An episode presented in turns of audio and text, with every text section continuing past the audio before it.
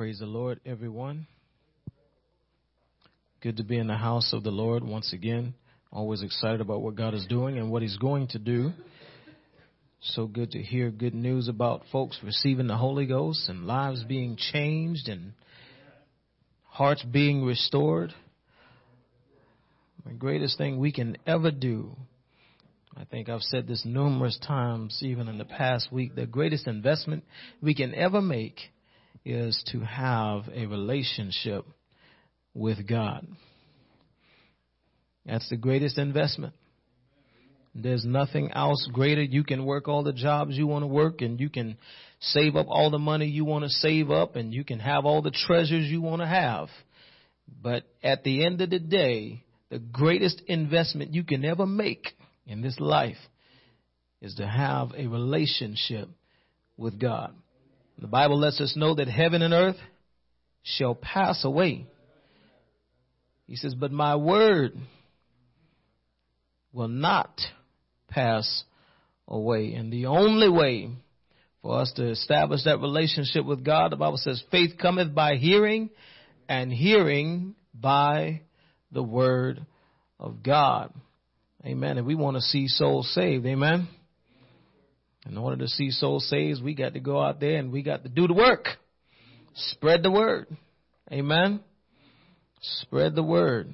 And God will give the increase. Romans chapter 12 verses 1 through 2. As we continue our uh, lesson here or the series, we're wrapping this up, restoring life to the body. If you remember a lot of the series that we've, the different series that we've covered, conquering your giants, putting life back into perspective, the power of Christian witnessing, and we're talking about restoring life to the body. Understand that a lot of these things are centered around us understanding who we are and what we are employed to do by God as Christians. Amen. It's not enough just to claim the title that we are Christians, but we've got a responsibility. We've got a work that needs to be done. Amen. Restoring life to the body. We're starting with Romans chapter 12, verses 1 through 2. And I'm going to try to move along through this uh, lesson here. So I'm going to toss out some scriptures as we go along. And hopefully you can write those down um, as we as we go along. If you miss anything at the end, please let me know. I'll I'll try to get you what I have so that you have that to refer back to uh, as well. Verse 1, Paul says, I beseech you therefore, brethren, by the mercies of God, that ye present your bodies a living sacrifice. What's that next word?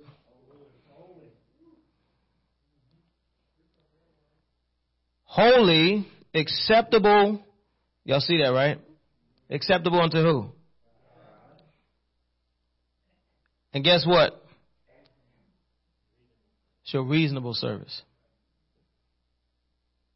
Verse 2 says, Be not conformed to this world, but be ye transformed by the renewing of your mind, that ye may prove what is that good and acceptable and perfect will of God. So if you don't know the subject we are talking about today, if we're, we're going to restore life to the body, we got to be holy. We're talking about holiness. Holiness has everything to do with who we are. To be holy is to be sanctified, is to be hallowed or set apart, sacred, and free from sin and all impurities. It represents a state of both moral and spiritual perfection. The Bible lets us know that we ought to be perfect, even as our Father in heaven is perfect. Well, how do we achieve that? By not being contaminated by sin. misconception is that holiness just pertains to an outward appearance you know, something that you wear, an article of clothing. And while it does include that, it does not begin with what you wear. This is why it's so important when we are trying to win folks and we're trying to encourage folks coming into church, we got to watch how we approach newborn babes. We barely get them in the church and we're trying to get them to look the part, but we haven't dealt with what's on the inside.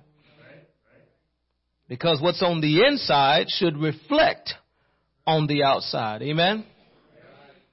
You start putting the skirt and the dress on the woman, but you got to understand what's going on on the inside. If they're immodest on the inside, then the outside is going to be immodest regardless of what they wear. Amen? The same is true vice versa. If you modest and holy on the inside, then you shouldn't be showing everything on the outside. Amen?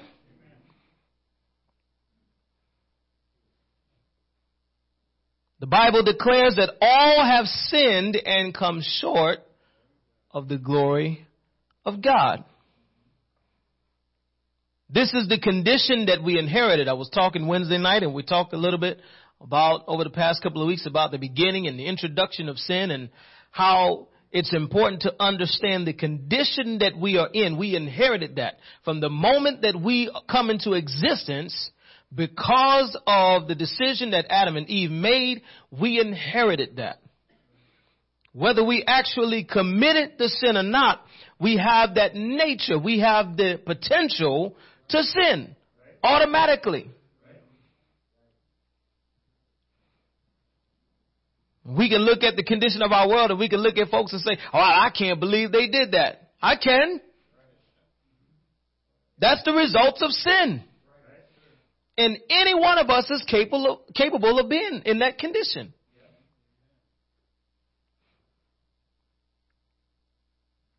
We inherited this from our forefather Adam. If you turn to 1 Corinthians chapter 15, we'll begin with verse 45.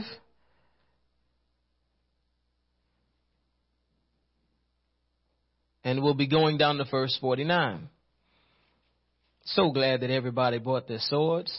So good to see every all of God's soldiers armed and ready. Amen. First Corinthians chapter 15 verse 45 through 49. And so it is written, the first man made, or Adam, was made a living soul. The last Adam was made a quickening spirit. Howbeit, that was not first, which is spiritual, but that which is natural. And afterward, that which is spiritual. The first man is of the earth, so he's earthy. The second man is the Lord from heaven. As is the earthy, such are they also that are earthy. Everybody get that, right? And as is the heavenly, such are they also that are heavenly. As we have borne the image of the earthy, we shall also bear the image of the heavenly. Romans chapter 5, verses 12 through 15. We're going to hit a couple of verses through here. So if you just hang with me as we go through this journey talking about holiness.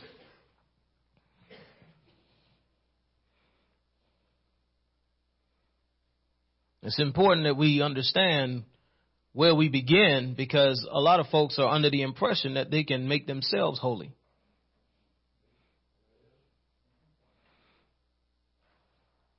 Some people are convinced that by having a certain title or pedigree, by having certain titles to their name or certain accomplishments or achievements that, you know, certain status that, that declares them to be holy.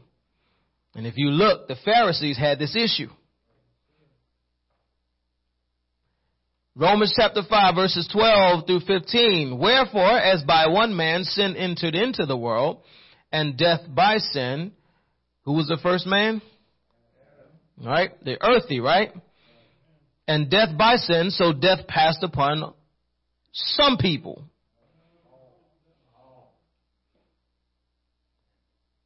And then there it is for that all have sinned. For until the law, sin was in the world, but sin was not imputed. Sin couldn't be judged because there was no law. Nevertheless, verse 14, death reigned from Adam to Moses, even over them that had not sinned after, even if the, uh, excuse me, even over them that had not sinned after the similitude or the similarity of Adam's transgression, who is, speaking of Adam, the figure of him that was to come. I'm talking about Jesus. Amen? So basically what Paul is saying in these two passages of scripture that we just finished reading,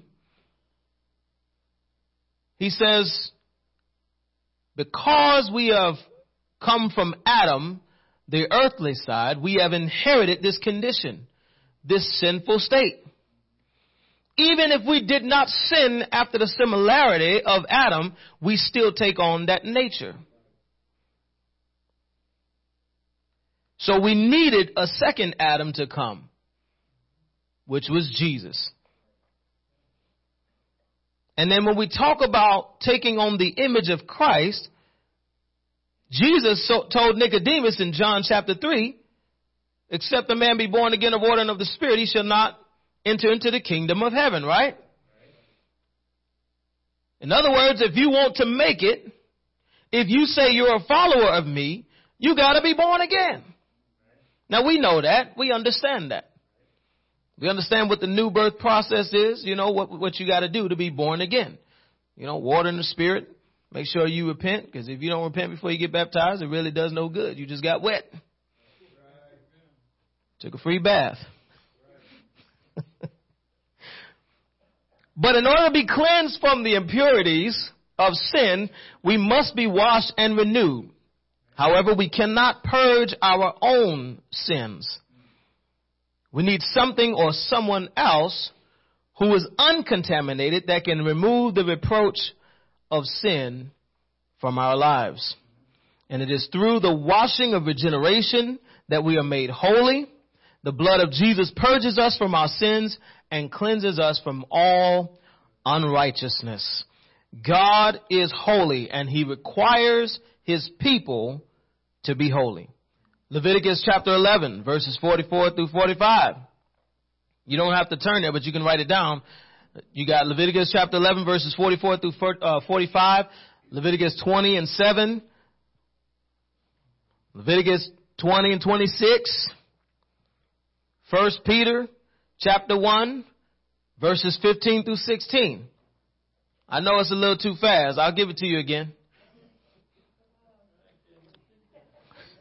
Leviticus chapter 11, verses 44 through 45. Trying to save myself some time here. You can go back and look at these, but they all pretty much say the same thing. Leviticus chapter 20, verses 7, verse 7, excuse me.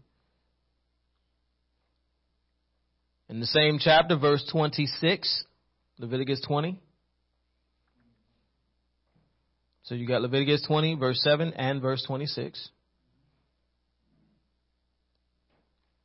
Then you have 1 Peter chapter 1, verses 15 through 16. Did anybody miss any of those? 1 Peter chapter 1, verses 15 through 16. Everybody got it? All right. And believe you me, there are a whole lot more scriptures in there that give the same message. Which makes it very clear that God requires us to be holy. Notice he didn't say have holiness. he said be holy. But what I like about it is he gave us a measurement of what kind of holiness to aspire towards. He says, be ye holy, even as. So now when we talk about a holy God, it puts things in a whole different perspective because holiness is not based upon how you see it. We got too many folks in the church now that's trying to live life for God on their own terms. And then wonder why you're not blessed. Wonder why you're not getting anywhere spiritually. Wonder why you're being attacked and you feel like you're going under. Well, maybe you need to change up your tactics and your strategy and realize you can't live for God on your own terms. It's based upon what's acceptable to God. Amen? Folks don't want to go to church because they don't want to listen to the pastor. God put that in place. Tell you like Moses said, you getting mad at the wrong person. It's not my law. I didn't set this up. God set it up. And he set it up because he knew it would be necessary. You upset because the things that's happening and the things that the preacher is saying is stuff that you need to hear to correct your life.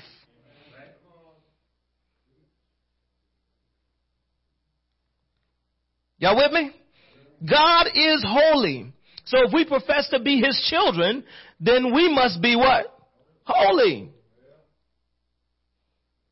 And because we can't accomplish this on our own, God provided the regenerating experience, the water and spirit baptism to cleanse us from and empower us to abstain from the contamination of sin. Leviticus chapter 22, verse 32, he says, I am the Lord which hallow you. That's Leviticus chapter 22 verse 32. He says, I am the Lord which hallow you or make you holy or set you apart. I'm the one that does that. Y'all remember First Peter, right? First Peter chapter 2. Leviticus chapter 22. All right. Leviticus chapter 22 verse 32. I apologize if I'm going a little too fast for y'all. I know I,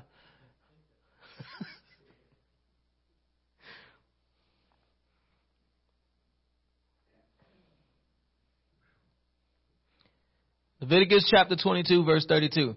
And y'all think that's something. I'll be sitting there trying to take my notes and my hand be hurting because I'll be like, Lord, I'm trying to keep up. So I understand. Amen.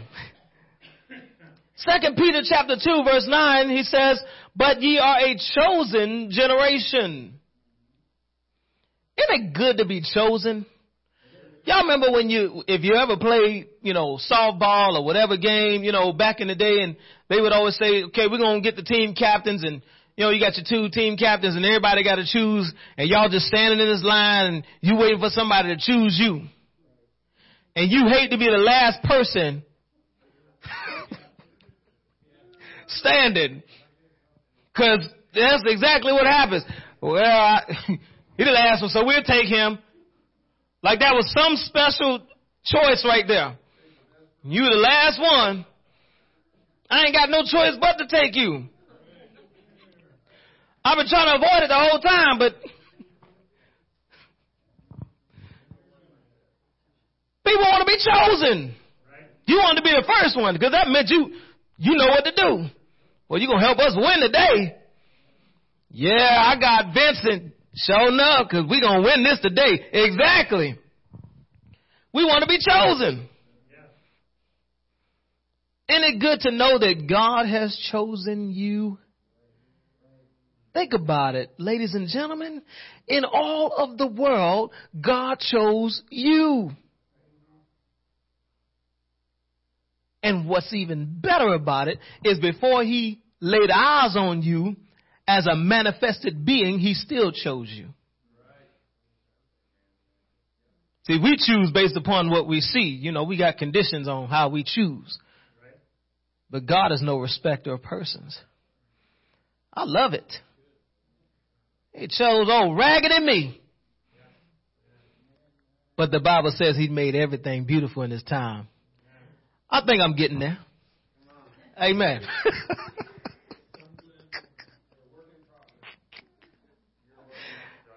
Amen. Thank God for his choice. I'm messing with y'all, but God is good. I, I really, I'm really glad that God chose me because he could have left me destitute. He could have left me fending, left me stranded out there in the world trying to figure out where, where I'm going. But thank God. Man. Woo! He saw a little old me in this whole world and said, Yep, come on. I got something for you.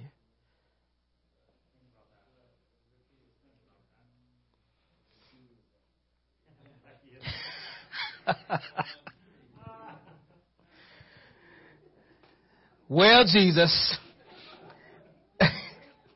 you are a chosen generation. No matter how short you are, you're a chosen generation.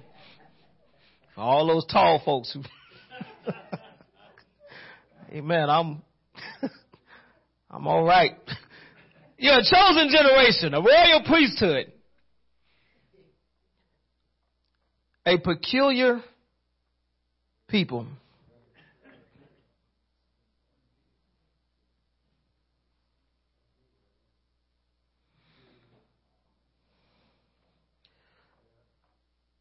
But there's one part in there between those two, and it says, You are a holy nation. Brothers and sisters, it's no wonder why the world don't like us. We've been called out of the world. The world can't comprehend why we live and believe the way we do. But I can tell you this much what's more confusing is when the church ain't living it and trying to blend in, knowing that you've been called out.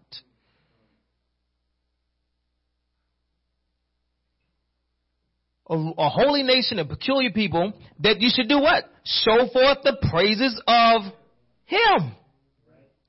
What did Jesus say in Matthew? Let your light so shine before men that they may do what?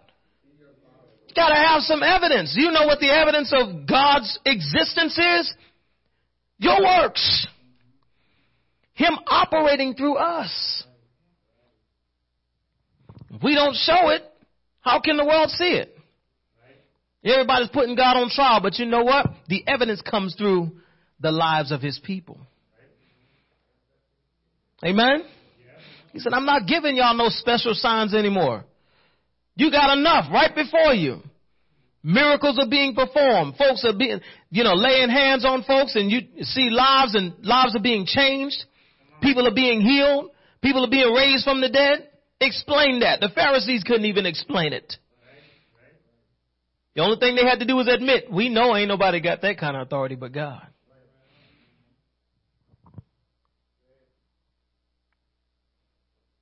Now he told us, he says, these things and greater things shall ye do. He says, you'll lay hands on the sick and they will recover.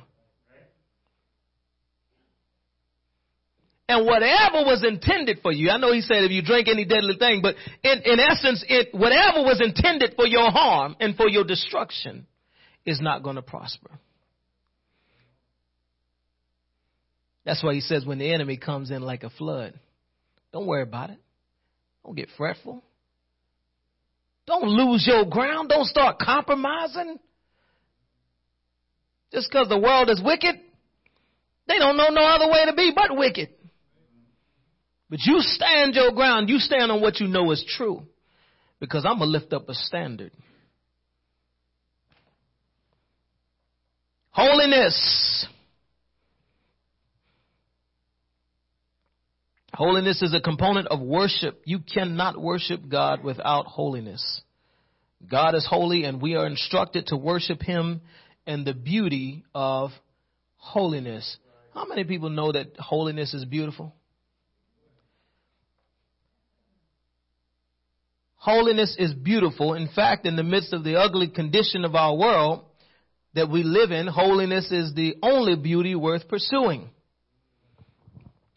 Can I say this? I, you know, I, I know we don't have that issue here, but when you have women who feel like they got to cake stuff up on their face and hang all kinds of jewelry from their ears and just look all kinds of ways to decorate themselves to make them look more beautiful you got to be blinded by the enemy. God knew what he was doing when he formed you in the first place. So if God, if it's good to God and if it's beautiful to God, when He looks at it and says, this is my finished product for you. Who are we to take it upon ourselves to change and manipulate it? I'm so tired of hearing folks in church, well, I gotta put this on because I got a little blemish. Let God handle that. You trying to put foundation on the cover up. Who are you trying to impress?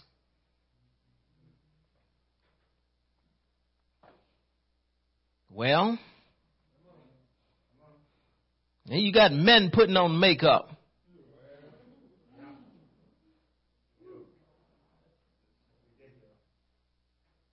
What is the point? And this is, but like I always tell you, I'm not talking about the, I'm not targeting the world because the world is going to be the world. But when we have this stuff going on in the church body, it's no wonder why we have dead.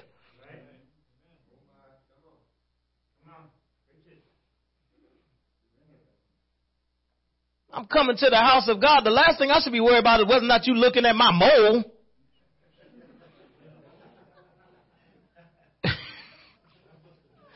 it's the truth. Some of y'all looking at me like I'm crazy, but it's the truth. You got old, listen, if you is 67, now I mean this respectfully now, cause I got, but I gotta say it.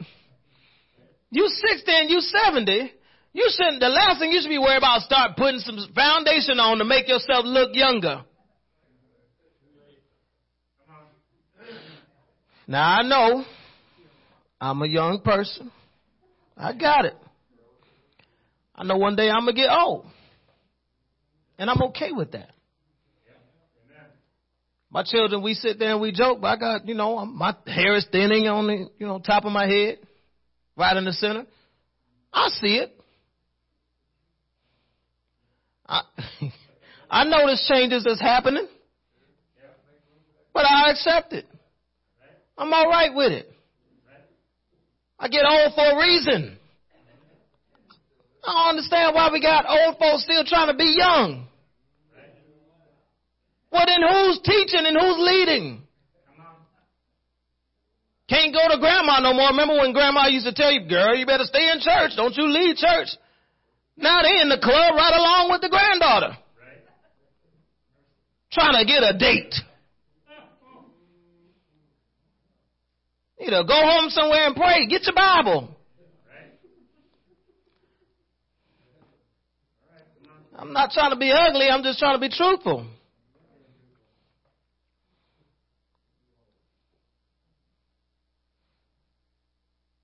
I got to move along. Holiness is beautiful. And we're going to talk about some components of holiness, just some, because I, I, believe, I mean, there's so many things you can talk about with holiness. But one of the things I believe holiness encompasses is charity.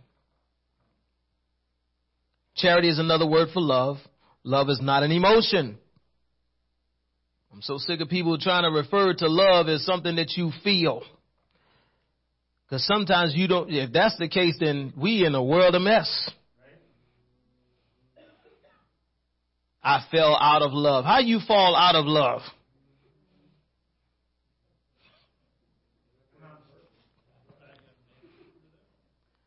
Hey.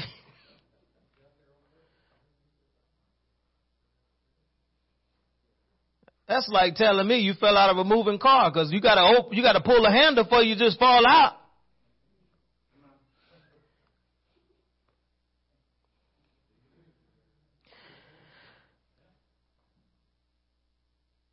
Emotions are volatile, generally inconsistent, and contingent upon situations and circumstances. In a lot of cases, emotions are unreliable. You don't know how you're going to react to some things.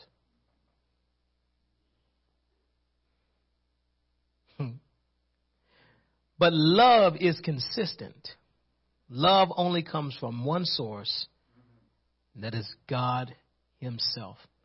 Let me make this clear if you don't know God and you ain't living for God, you don't know what love is.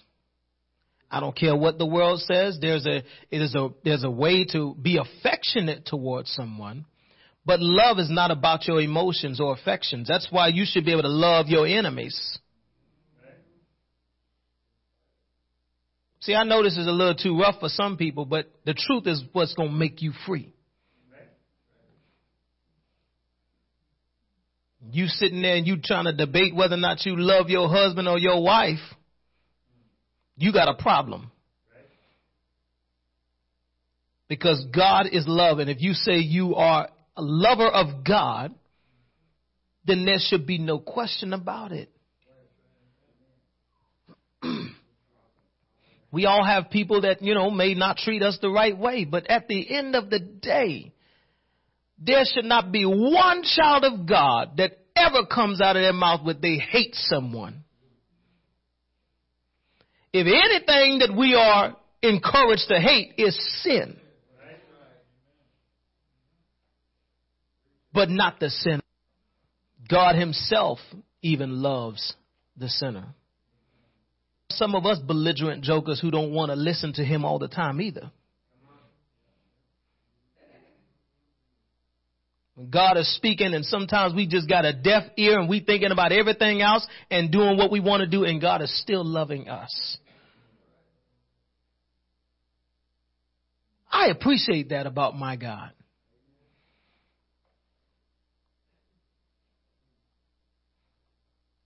John, first John 4 lets us know God is love.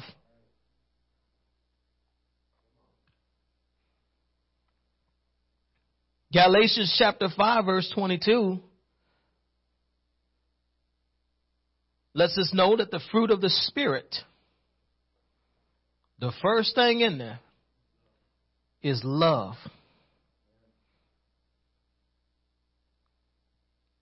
In other words, if you have the Spirit of God, that's what it's going to produce. Love. Look at what Paul says in 1 Corinthians chapter 13 verse 4 through 8. and I apologize because I know I'm just skipping over some of the scriptures, but hopefully you're getting the references down.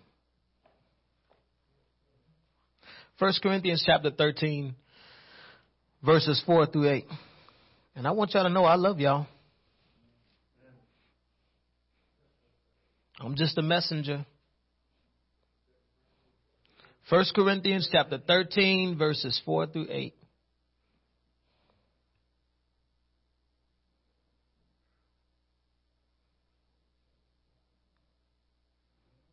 Charity. Charity does not suffer for a long time. It's, it depends on what's going on.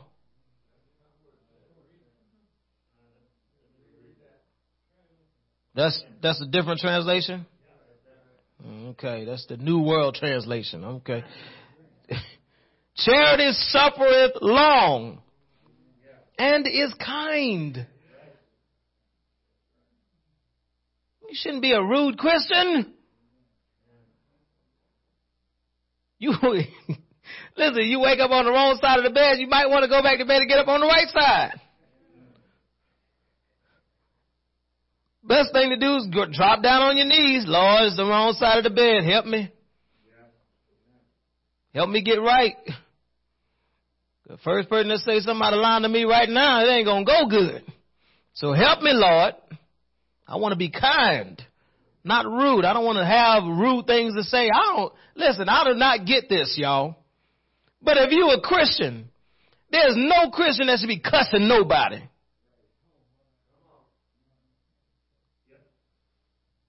You almost made me cuss. Then that means that you wasn't living for God right in the first place because out of the abundance of the heart, what's in your heart? What's in your heart? Well, charity envieth not. Charity does not vaunt itself, is not puffed up, is not prideful. Verse 5 doth not behave itself unseemly, seeketh not her own, is not easily provoked, thinketh no evil, Yes, get some folks you get cut off in traffic. You, I told my wife, I said, there's been plenty of times I've been wanting to pray, Lord, Let them get stopped by the cops.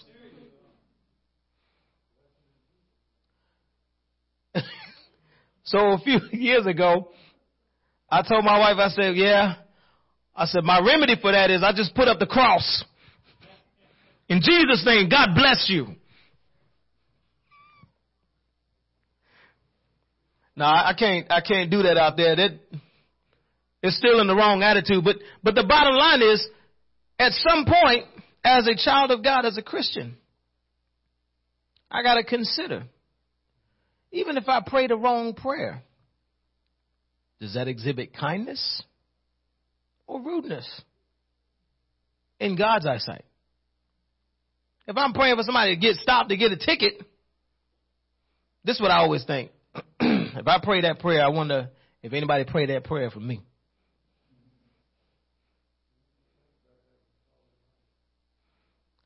Do unto others as you would have them do unto you. Think it no evil. That takes a lot because we are inclined to think, and oh, by the way, we are surrounded by nothing but negativity and evil. So it's that much easier, easy access to what's evil. You ask somebody to come up with a list of good stuff versus bad stuff. I'm pretty sure it's going to be an imbalance. Because naturally we're inclined to think evil or we're inclined to think negatively. You ever go for a, test the doctor says you got to take a test because we think there's something going on and we want to find out what it is. What start entering your mind about what's going on? You start thinking all kinds of stuff. Man, there's a lump. Oh, let me start looking. Oh, see right there. I could have cancer. You start speaking stuff over your life. Why? We are naturally inclined to start thinking the negative stuff. But that ain't nothing but the enemy, y'all.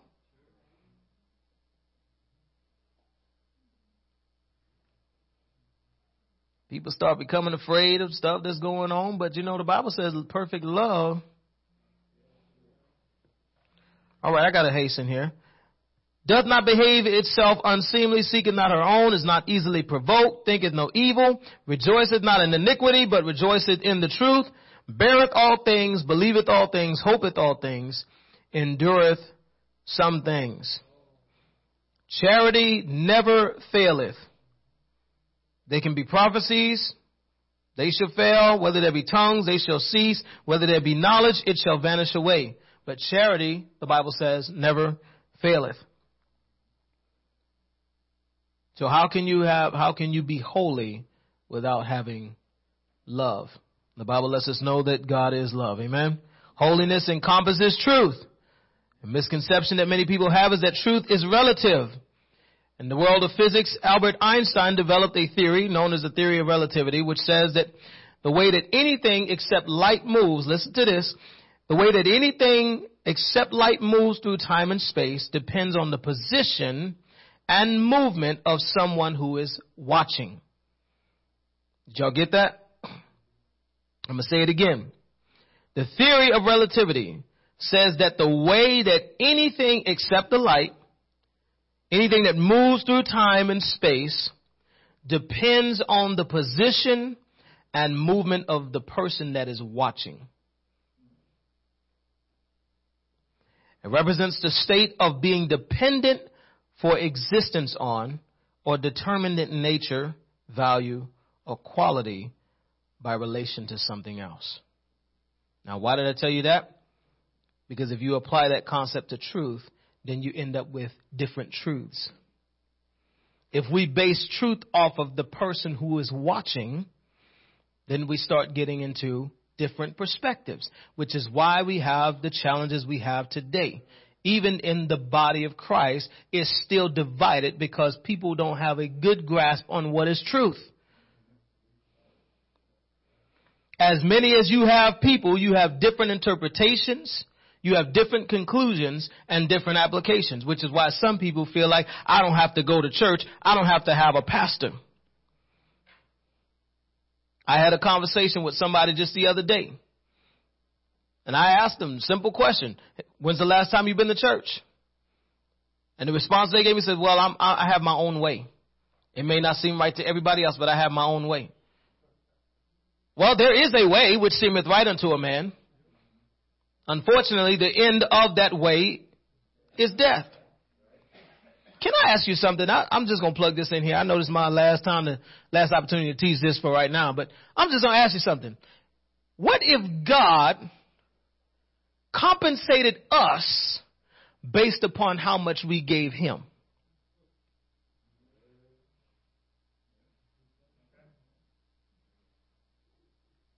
What if the blessings, and I'm talking about just across the board, the blessings and the favor of God was contingent upon how much we devoted ourselves to Him. So today, you're going to get in a wreck. And because you didn't pray, you're going to end up in the hospital. You might make it. I didn't keep you today because you didn't pray. Can you imagine how devastating that would be? Think about it.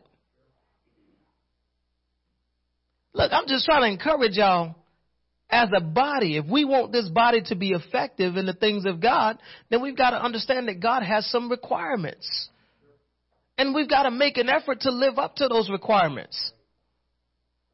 We got too many things going on in the body of Christ. Folks are divided. People got bad attitudes. People can't live for God half straight. What is the problem? What is so important in this life that we can't get connected to God like we need to? Is your attitude worth going to hell?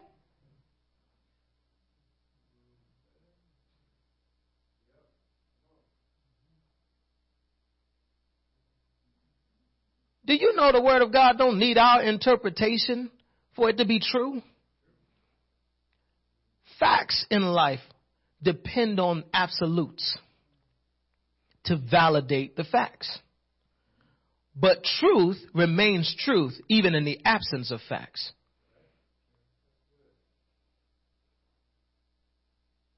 Truth remains truth. And guess what, ladies and gentlemen, brothers and sisters? God has given us truth in His Word.